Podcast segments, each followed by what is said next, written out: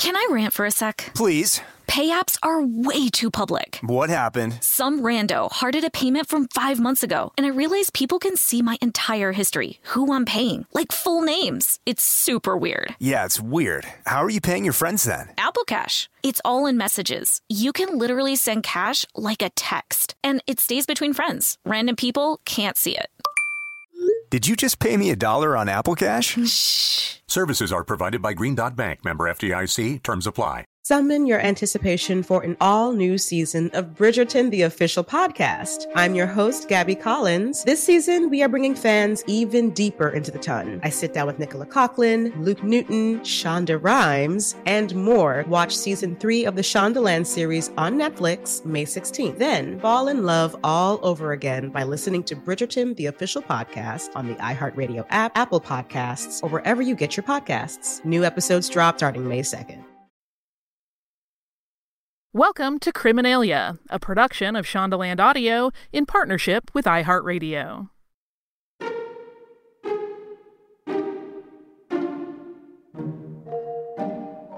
Fool me once, shame on you. Fool me twice, shame on me. Fool me three times? Well, in 1915, Manhattan's Metropolitan Museum of Art acquired its first of three Etruscan statues, called the Old Warrior. The next year, they purchased a second piece. This one was called the Colossal Head, which experts decided during their evaluation was part of a 23 foot tall warrior statue. In 1921, the museum purchased a third work called the Big Warrior. The statues eventually became known as the Etruscan Terracotta Warriors. And considering what season we're in, this is no spoiler, they were total fakes. And for three decades, the Met displayed what they thought were prized pieces from the Etruscan civilization, which flourished during the Iron Age in what is now central Italy. Let's talk about those terracotta warriors and how it took decades to figure out their truth. Welcome to Criminalia. I'm Maria Trimarchi. And I'm Holly Frey. In 1933, three large Etruscan warrior sculptures made of terracotta clay towered over visitors at a brand new exhibit at the Metropolitan Museum of Art in New York City. The Etruscan civilization, which existed before the Romans, was a superpower of the Western Mediterranean. But it's a civilization that scholars knew and know little about. Though they did leave archaeological and genetic proof of their existence, the Etruscans left no written history, at least none that has been discovered. The sculptures, which had never been seen or heard of before, were believed to be from the 5th century BCE. Two warriors stood tall. The old warrior was six feet, and the big warrior was eight feet in stature. The colossal head, complete with a big curly beard, measured roughly four feet tall and looked out from under a war helmet. The whole trouble began when renowned Met curator Gisela Richter, who had 40 years of experience on Greek and Roman antiquities, received a letter from a man named John Marshall, a veteran purchasing agent working in Italy for the museum. Marshall described to her a newly discovered life size Etruscan terracotta warrior figure that had been found in an Italian field. Yep, we are talking about the old warrior here. His initial disclosure was quickly followed by another amazing find from that same field a four foot tall terracotta warrior's head. He alluded to the fact there could still be more and greater treasure to be found at that location, and you can bet she was interested. That first find, the Old Warrior, is believed to have been the first monumental sculpture produced by a man named Pio Riccardi and his associates. Riccardi, together with two of his cousins, Teodoro and Virgilio, and a colleague named Alfredo Fioravanti, were the forgers behind the piece. They actually forged a lot of things, and these three warriors that ended up at the Met were just one of their projects. This project, though, was not an easy one. At first, they ran into the simple question of what the heck did an Etruscan warrior even look like? Without that knowledge, they decided to base the likeness of their old warrior on a known work believed to be of Etruscan origin the reclining male figure on the Cerveteri sarcophagus, also known as the sarcophagus of the spouses, part of the Castellani collection at the British Museum. The men researched and argued about their works as they created them. For instance, on The Old Warrior, the placement of the right arm was problematic. They thought the warrior should hold a shield, but adding a shield added too much weight for the arm to remain supported. So they took an easy way out. They just didn't include the arm. For the style of the colossal head, they looked at what historian Pliny the Elder chronicled. Pliny was, as you may know, a bit of a lot of things a naturalist, a philosopher, writer, and military commander of the early Roman Empire. His 37 volume work, Natural History, is considered one of the world's earliest encyclopedias. In Natural History, he describes how an Etruscan sculptor named Vulca had been asked to create statues of the Roman gods Jupiter and Hercules, and that each of those statues stood as great as 25 feet high. So, just to be clear here, yes, the Etruscan civilization predated the Roman Empire, but there was overlap. Modern historians believe the Etruscans were absorbed into the Roman civilization, and you can see they had influence on the Romans, including in their art. Both Riccardi and Fioravanti felt this second warrior should be large, but to try to fake a piece on that scale was beyond their capabilities. Instead, they decided to make a four foot tall head that implied a 25 foot tall body. As their inspiration for the warrior's face, they used a two dimensional figure that was painted on a small Greek vase. Ironically, that small terracotta vase was owned and displayed by the Met when the three forged warriors were exhibited there. And when it came to creating the third warrior, they relied on a picture of a small bronze Greek statue found in a book from the Berlin Museum. One big problem they ran into here, though, was that the large scale of the piece proved difficult. Remember, the colossal warrior stands eight feet tall. With the styles of the pieces chosen, there was then the matter of materials used. Keep in mind, before there were art forensics experts, you might visually notice stylistic elements were incorrect, but materials could pretty often be faked. The mixture for their models consisted of fine grained clay sand and a grog. And in this case, we mean the crushed, fired clay that's added to raw clay, not the drink grog. Their grog was made from broken pieces of old pottery, which gave porosity to the mixture. That's important because it prevents your pottery from contracting or losing moisture during the clay firing process. Without some planning ahead, pottery after it's fired could contract as much as 33%. According to Time magazine's coverage of the exposure of these forgeries, after each work was sculpted, the forgers broke each one into pieces before putting them through the firing process. And that was just because they didn't have kilns big enough to handle the large requirements. As each was completed, Marshall bought the works on behalf of the Metropolitan Museum of Art, packed each fake warrior's fragments into crates, and sent those pieces to New York, where they were to be assembled.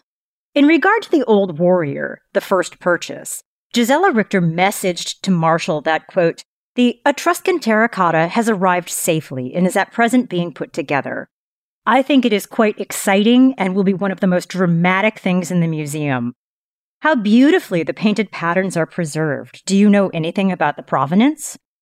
Marshall replied succinctly, asking her to delay the announcement of the acquisition. So, why would he do that? Marshall knew that announcing the Met's purchase of the Old Warrior could trigger his competitors to take a closer look into the Etruscan artifact. And he wanted to avoid gossip about it and its origins. No shady art dealer wants that. We're not saying Marshall was in on the whole thing, but history can't say he wasn't. And as to why Richter wasn't suspicious, we can't answer that question either. Marshall's hints of things to come did come to pass. Marshall telegraphed Richter after seeing the colossal head, saying, quote, I can find nothing approaching it in importance. Very quickly after the acquisition of the Old Warrior on July 25, 1916, four crates containing 178 fragments of the colossal head arrived on the docks of New York City. This meant the shipment sailed during the First World War when German U boats were really taking a toll on transatlantic merchantmen. Other dealers at the time wondered why Marshall would ship an allegedly irreplaceable treasure when there may not have been safe passage across the Atlantic Ocean. But he did it, and they did arrive just fine. In her excitement about the arrival of the final piece, the big warrior, Richter, now remember, she was a renowned authority on ancient sculpture, wrote, quote, We have here a representation of a god of war, and undoubtedly the most imposing conception of such a deity which has survived from antiquity.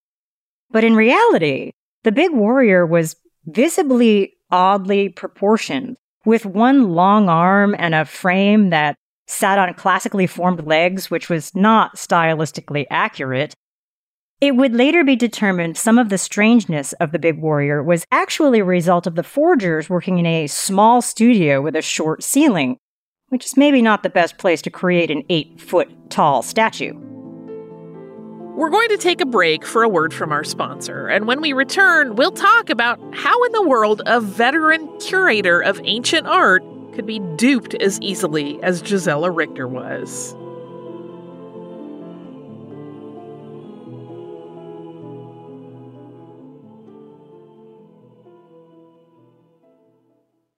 Can I rant for a sec? Please. Pay apps are way too public. What happened? Some rando hearted a payment from five months ago, and I realized people can see my entire history, who I'm paying, like full names. It's super weird. Yeah, it's weird. How are you paying your friends then? Apple Cash. It's all in messages. You can literally send cash like a text, and it stays between friends. Random people can't see it. Did you just pay me a dollar on Apple Cash? Shh. Services are provided by Green Dot Bank, member FDIC. Terms apply. Hey, everybody, it's Holly. Listen, I've been doing stuff on stage since I was a kid, which means that I have been doing my makeup since I was a kid. And I can turn out a look when I need to, but on my day to day, I really like to keep it a little more relaxed and low key. I don't have time for a full face most of the time. But that also means that Thrive Causemetics can have me covered no matter what I'm doing, whether I'm doing something on stage, like I have an appearance or a live show, or I'm just running to the grocery store. Something in their line is perfect. And what I really love and what's important to me is that they are certified 100% vegan and cruelty free. And to me, cruelty free is very important in the cosmetics I use. I mentioned that I've been doing my makeup for a long time. I've gotten older in that time. And one of the things that I've done to refresh my look is switch over to their brilliant eye brighteners and use something like a rose gold shade to really like go all around my eye and then just blend it out and get a daytime smoky look. It makes me look a little more youthful and more refreshed. And it's just easy as pie. And it means that I don't have to mess with a whole ton of products. Refresh your everyday look with Thrive Causemetics, luxury beauty that gives back. Right now, you can get an exclusive 10% off your first order at thrivecausemetics.com slash criminalia. That's Thrive Causemetics, C-A-U-S-E-M-E-T-I-C-S dot com slash criminalia for 10% off your first order. This episode is brought to you by SimpliSafe. Listen, you listen to true crime podcasts. You know that the world can be dangerous and unpredictable and that there will unfortunately be people who want to hurt each other. And so it's kind of nice to get a little peace of mind by having a good home security system. Just take a few precautions. And I recommend looking at SimpliSafe Home Security. I've had my home broken into in the past and it was a terrible feeling, even though nothing that bad really happened aside from an intruder, I just really like knowing that I have a security setup that lets me check in on my pets when I'm not home. That is a huge peace of mind giver when I am out traveling. SimpliSafe sent me a whole home security system, and I was really, really impressed by the variety of indoor and outdoor cameras they offer. And the whole thing is backed by 24 7 professional monitoring for less than a dollar a day. Get 20% off any new SimpliSafe system when you sign up for Fast Protect monitoring. Just visit simplisafe.com slash criminalia. That's SimpliSafe, S-I-M-P-L-I-S-A-F-E dot com slash criminalia. There's no safe like SimpliSafe. Spring is a time of renewal, so why not refresh your home with a little help from Blinds.com? Blinds.com invented a better way to shop for custom window treatments. There's no pushy salespeople in your home or inflated showroom prices. Free samples, free shipping, and our 100% satisfaction guarantee can put the spring back into your step and into your home, too. Shop Blinds.com now and save up to 45%. Up to 45% off at Blinds.com. Rules and restrictions may apply. Welcome back to Criminalia. Were these warriors gods or mortals? While Richter pondered such questions, she overlooked some red flags. Let's talk about why it took so long to out these fakes. So, how could someone like Gisela Richter not recognize these forgeries, or at least see some of the red flags? Historians suggest that it was likely all in her excitement about the find. She noted in her museum publications that ancient Latin writers had mentioned Etruscan sculptures, quote, in terms of wonder and admiration. In 1921, the year the big warrior arrived at the Met, Richter wrote in the museum's publication, Papers on the Etruscan Warriors, that the statues were, quote, under Greek influence but Italian in nature. And she wondered in her writing, quote, whom did our warrior represent? Was he a god or a mortal? The statue was unusual in both size and in aesthetic. In addition to the long arm and the classically styled legs we mentioned earlier, the shapes of the eyes and general features were off. But Richter believed the statues lived up to the descriptions of wonder that she had read about Etruscan art. Plus, they had been found and sent by a trusted intermediary of the museum, John Marshall.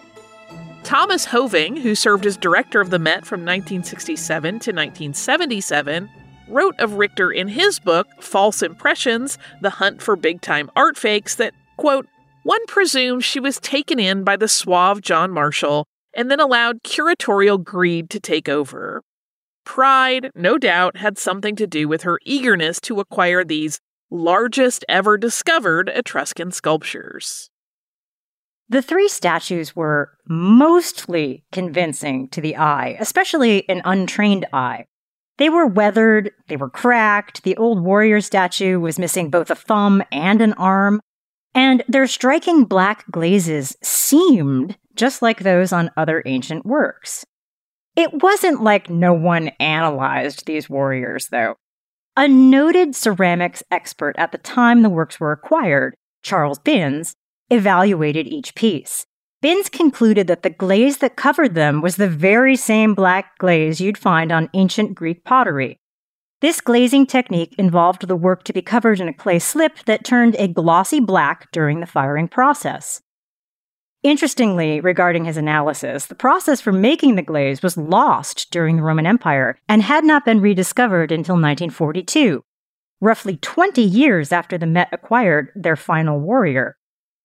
How could they, then, be modern forgeries, the museum considered, if no one at the time knew how to make such a glaze? It factored into their conclusion that the sculptures were authentic. Not everyone, though, was celebrating this Etruscan art discovery. In 1933, the same year the three warriors went on display, a bulletin published by the Met stated that the statues had been, quote, compared with vigor. But there were doubters.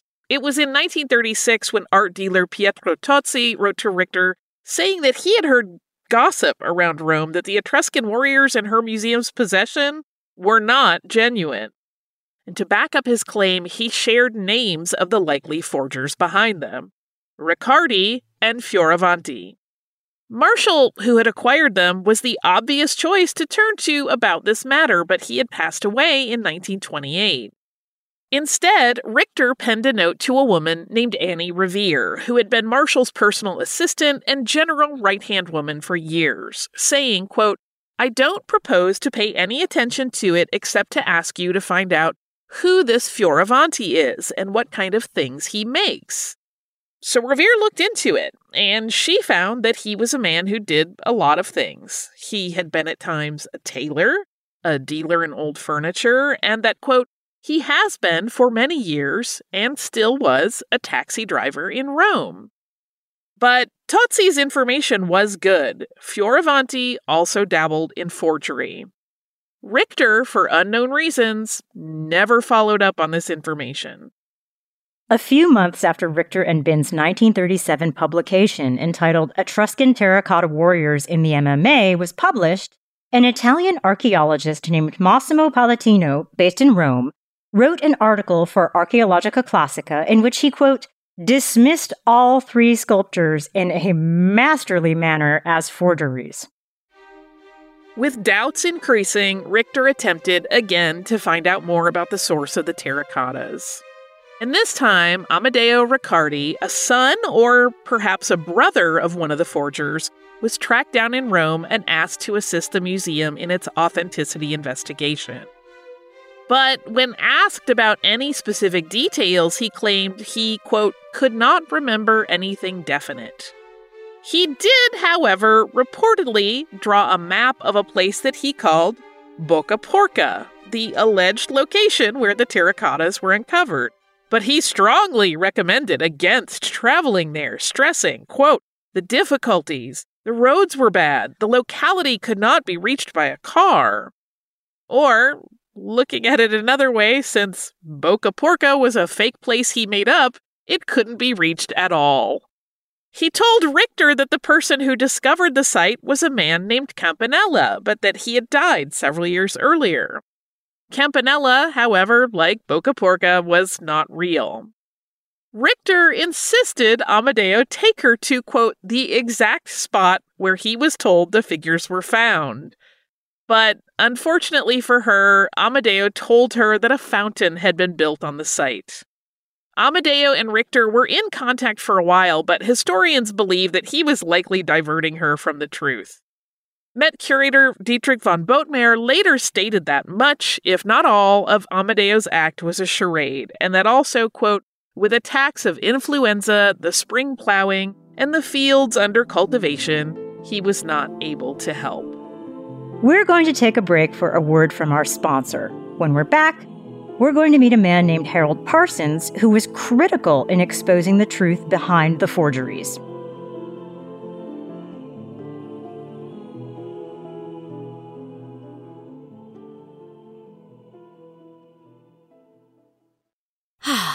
Spring is a time of renewal, so why not refresh your home with a little help from Blinds.com?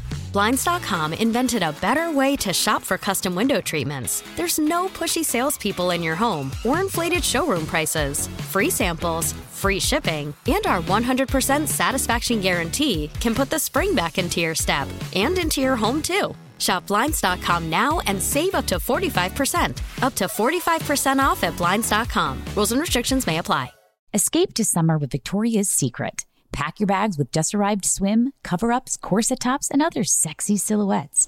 When the sun goes down, opt for bold and blingy styles, like the made to be seen very sexy push up bra from the Very Sexy collection in on trend hues like black shine, green, and citron. For a glam statement, pair them with your favorite jeans and bring the heat. Because life is better in a bikini. Rewind to the future with the VS Archive Swim Collection inspired by Victoria's Secret's classic looks from the 90s and early 2000s. For endless out of office options, mix and match with Victoria's Secret's wide range of bikini tops and bottoms that offer you every type of coverage from full to cheeky to minimal. And now, in this season's must have shades and patterns, add the finishing touch with the limited edition Bombshell Escape fragrance, a free spirited take on the iconic Victoria's Secret scent. Dive into a vibrant blend of juicy guava, lush palms, and summer glow peony. Shop now at your closest Victoria's Secret store or online at victoriassecret.com. Summon your anticipation for an all new season of our favorite Netflix series, Bridgerton. And with it, a new season of Bridgerton, the official podcast. I'm your host, Gabby Collins, and this season we are bringing fans even deeper into the ton. Colin Bridgerton has returned from his travels abroad. Is betrothal written in the stars for the eligible bachelor? And meanwhile, the ton is reverberating with speculation of who holds Lady Whistledown's pen. we're discussing it all. And I sit down with Nicola Coughlan, Luke Newton, Shonda Rhimes, and more to offer an exclusive peek behind the scenes of each episode of the new season. Watch season three of the Shondaland series on Netflix May 16th. Then fall in love all over again by listening to Bridgerton, the official podcast on the iHeartRadio app, Apple Podcasts, or wherever you get your podcasts. New episodes drop starting May 2nd.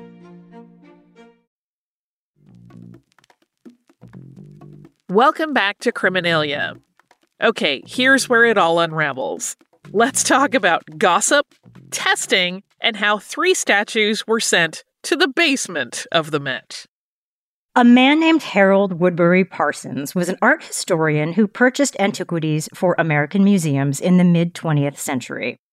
And Parsons expressed reservations about the warriors as far back as the early 1940s. During the 1950s, several other scholars challenged the authenticity as well. But it was Parsons who dug in and began his own investigation in 1959. After studying science at Harvard University, Parsons turned to art and spent most of his life buying European art from museums in the United States. When it came to the three pieces at the Met, he was quoted saying, I was always suspicious of them stylistically. I sensed something wrong. While in retirement in Rome, he began talking to art dealers around the city and has been quoted saying pretty much what we similarly heard from John Marshall and Pietro Tozzi years earlier. There are no secrets in Rome. It's the most gossipy city in the world. In that gossip, he recalled in an interview with Time magazine that he kept hearing one name again and again Alfredo Fioravanti. Fioravanti, he discovered, was a repairman who specialized in antiques and jewelry. Curious about him, Parsons got to know him. And that's really all it took. Eventually, during what he thought was their blossoming friendship, Fioravanti shared the story of the Etruscan warrior forgery with Parsons. He spoke about how he'd met Riccardi, who specialized in repairing ancient pottery for Italian antique dealers. Fioravanti, who was a tailor at the time the two met, switched careers to work in Riccardi's shop. One day at work, the men caught an idea. If they could repair ancient works of art, what was stopping them from creating fake works of art? And their new career took off. In January of 1961, Parsons, believing he had enough information on the scam, took the confessed forger to the United States consulate in Rome, where Fioravanti then made a signed confession about the forgeries. Next, Parsons sent a letter to officials at the Met. The Met actually, it turns out, wasn't really all that surprised to hear this bad news. And that's because its own ceramics expert, Joseph Noble, had recently tested the sculptures by replicating methods that the ancient Etruscans would have used for making pottery. And he found that things didn't really add up. But keep his name in your pocket because we're going to talk about his discoveries in just a minute. On January 12, 1961, Met Museum director James Rorimer received Parsons' correspondence from Rome, together with the translation of the deposition that had been signed by Alfredo Fioravanti before the American consul in Rome one week prior. Rorimer immediately sent museum curator von Bothmer to Rome. There, on behalf of the Met, he confronted Fioravanti in Harold Parsons' apartment. Von Bothmer, according to a report of the meeting published in Time magazine at the time, produced a plaster cast of the single hand of the old warrior, that hand that had a thumb missing. Fioravanti, in turn, produced a thumb made of the same baked material as the sculptures, a piece that he said he had kept for years. And you can guess what happened next. That thumb and hand fit together perfectly. He went on to state that he had mixed the coloring agents used on the statues, and he also told the men that while the dealer got at least $40,000 for the sale of the old warrior, he personally only saw a few hundred. Totally not bitter about it. Having learned that Fioravanti and the Riccardis were the forgers of the Etruscan warriors, Met officials then looked for the official seller of the art. An Italian art dealer named Pietro Stettiner had sold, at the very least, the Old Warrior and the Colossal Head to John Marshall. Looking into him and the nature of his dealings, Richter wrote, quote, I learned Stettiner was a high official in the post office and a collector, not a forger. So that is that. But Richter hadn't really cracked the case here. Former Met Museum director Thomas Hoving described Stettiner in one word as, quote, crooked. And according to von Bothmer's report, Marshall had purchased more than a dozen objects from Stettiner between 1914 and 1920. Interesting how those years line up with the Etruscan statues. One of these objects was a life size terracotta statue of a woman, which was bought in 1916 and then discovered to be a fake in 1927. To be clear here, that was not a statue purchased by the Met, though the timeline is in line with the statues they did buy at that time. Said von Bothmer, quote, the recognition that an acquisition from a dealer is a forgery often leads to a re-examination of other objects from the same source all in an attempt to see how long the counterfeit trail was and where it led. But that did not happen here. No one exposed that Stettiner had sold seven terracotta works in 1914 alone. Hoving suggests in his book that, in his position, Marshall shouldn't have been fooled by these forgeries, and that his purchases suggest he may have been complicit. What we know for sure is that at least five of the 15 objects Marshall bought from Stettiner over a short span of years were fakes. So there's that question again. Did he know? The jury's still out. On Valentine's Day of 1961, 28 years after they opened their Etruscan Warrior Gallery, the Met issued a press release about their prized pieces. In it, they admitted that as a result of a recently completed series of modern scientific and technical analyses, they had learned the three allegedly Etruscan terracotta statues were of doubtful authenticity. Using new testing methods not available a few decades prior, they now had convincing proof that the materials used to create these statues were not available or in use in ancient times. According to New York Times coverage about the forged warriors, the Met had been, quote, uneasy for years about the origin of the large sculptures. Time magazine reported that for the first time in its history, quote, the Met had to announce that it was housing a fake. Museum director Rorimer noted that these studies, quote, provided the first technical evidence of their having been made in modern times, and that this evidence was completely corroborated on January 5, 1961, when Alfredo Fioravanti signed a sworn statement that he had helped make the terracottas. What Rorimer and other representatives for the Met didn't say was that the discovery followed years of bungled investigation by the museum in an attempt to determine whether or not the works were genuine and that the warriors, if anyone had recognized just a few red flags, could have been spotted as fakes so much earlier. So, those red flags. First, they were in great condition for pieces of broken terracotta that had been allegedly dug up from who knows how many years in the ground.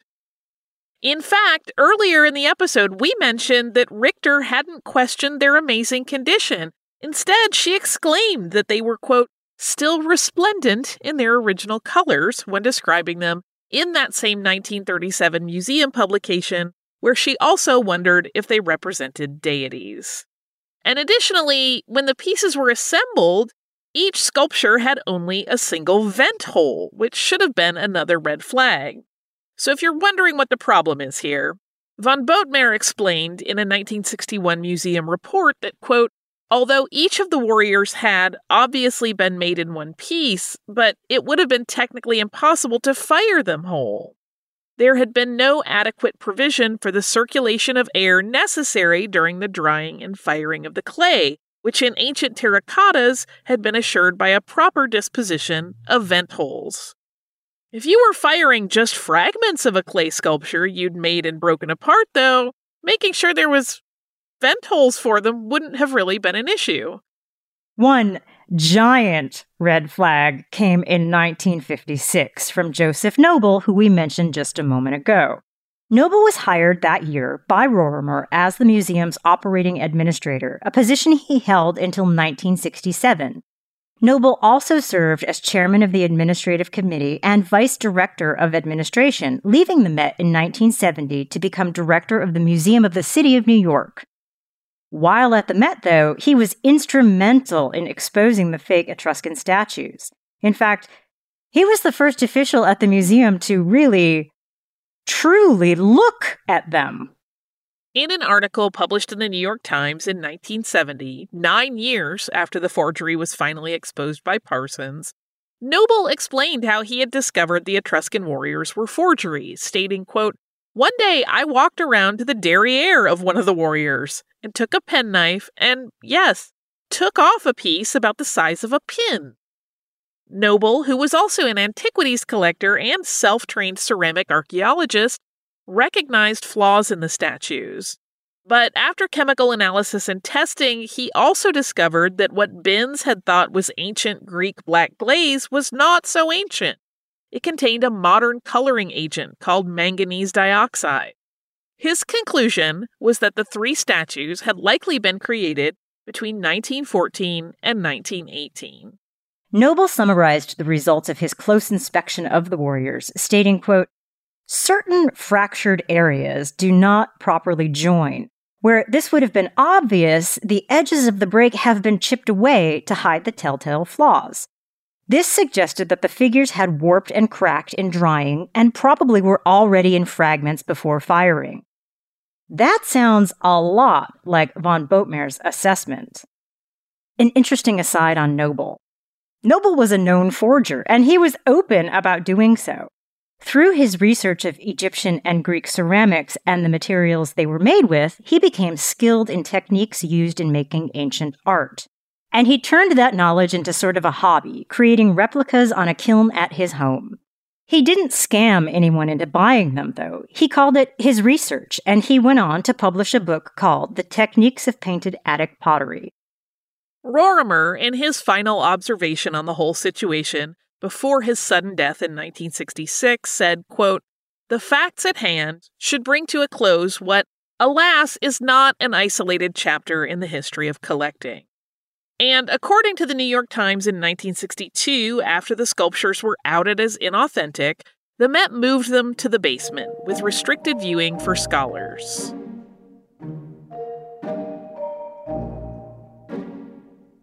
Okay, are you ready for a bogus bevy? I am always ready for a bogus bevy.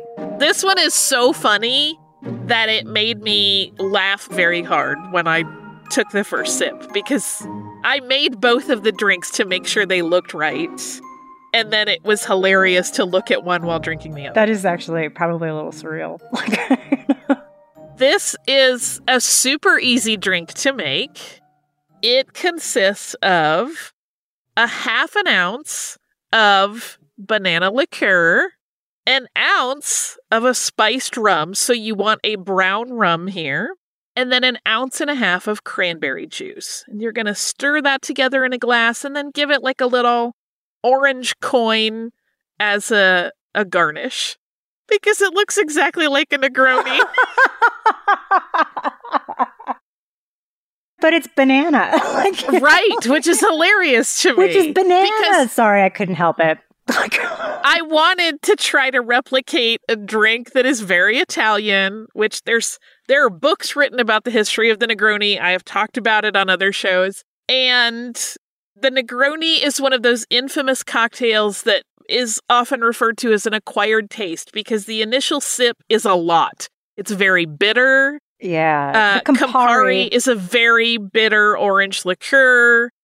It also has sweet vermouth in it and gin, so it's a heavy hitter in terms of alcohol content and it's bitey. But then you take a second or third sip and you start to notice all of the different subtleties right. of it. But it is an acquired taste. Campari in general seems to be on a lot of people's lists. So, yeah. right. So, if you are looking at a drink that you think is going to be a Negroni and it tastes like bananas. It's just funny. It's funny. It is funny. That's a delicious drink. Although I will say, really, you're not going to fool anyone because even with only half an ounce, you can smell the banana coming as you're bringing it up to your lips. but it is so yummy. It tastes like a tropical Caribbean getaway. It- when you list off Not the at all. it sounds like a lovely hot weather, refreshing, and you know when you bring that up thinking it's a Negroni and you get that smell of banana, you're like something has gone wrong or something. And I also, for no reason other than I just wanted to see if I could, I wanted to make a fake that you built in the same way. Just like a Negroni, you normally build in the glass and stir it to cool all of the elements. You do the exact same thing with what I'm calling the Boca Porca because I made it up.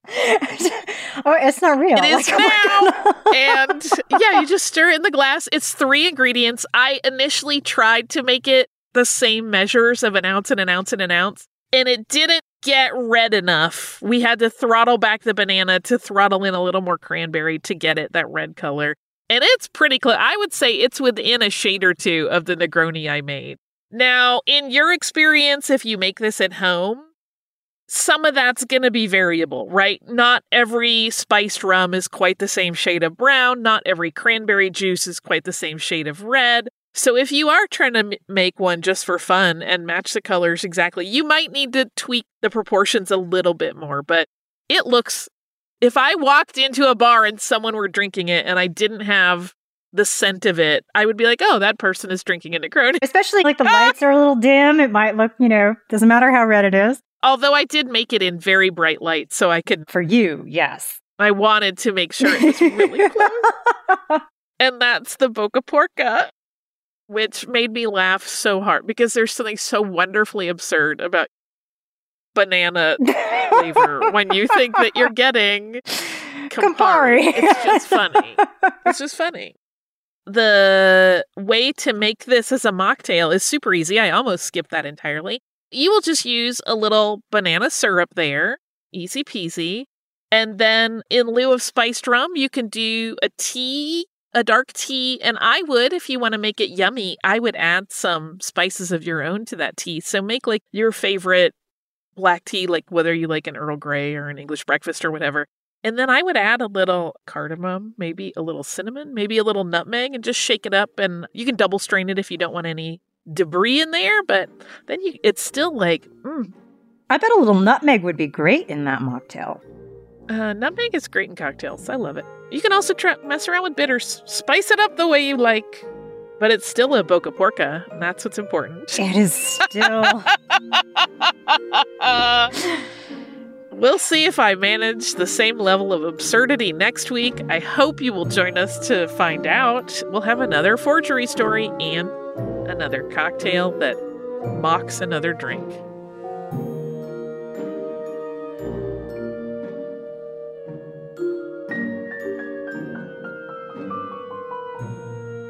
Criminalia is a production of Shondaland Audio in partnership with iHeartRadio. For more podcasts from Shondaland Audio, please visit the iHeartRadio app, Apple Podcasts, or wherever you listen to your favorite shows.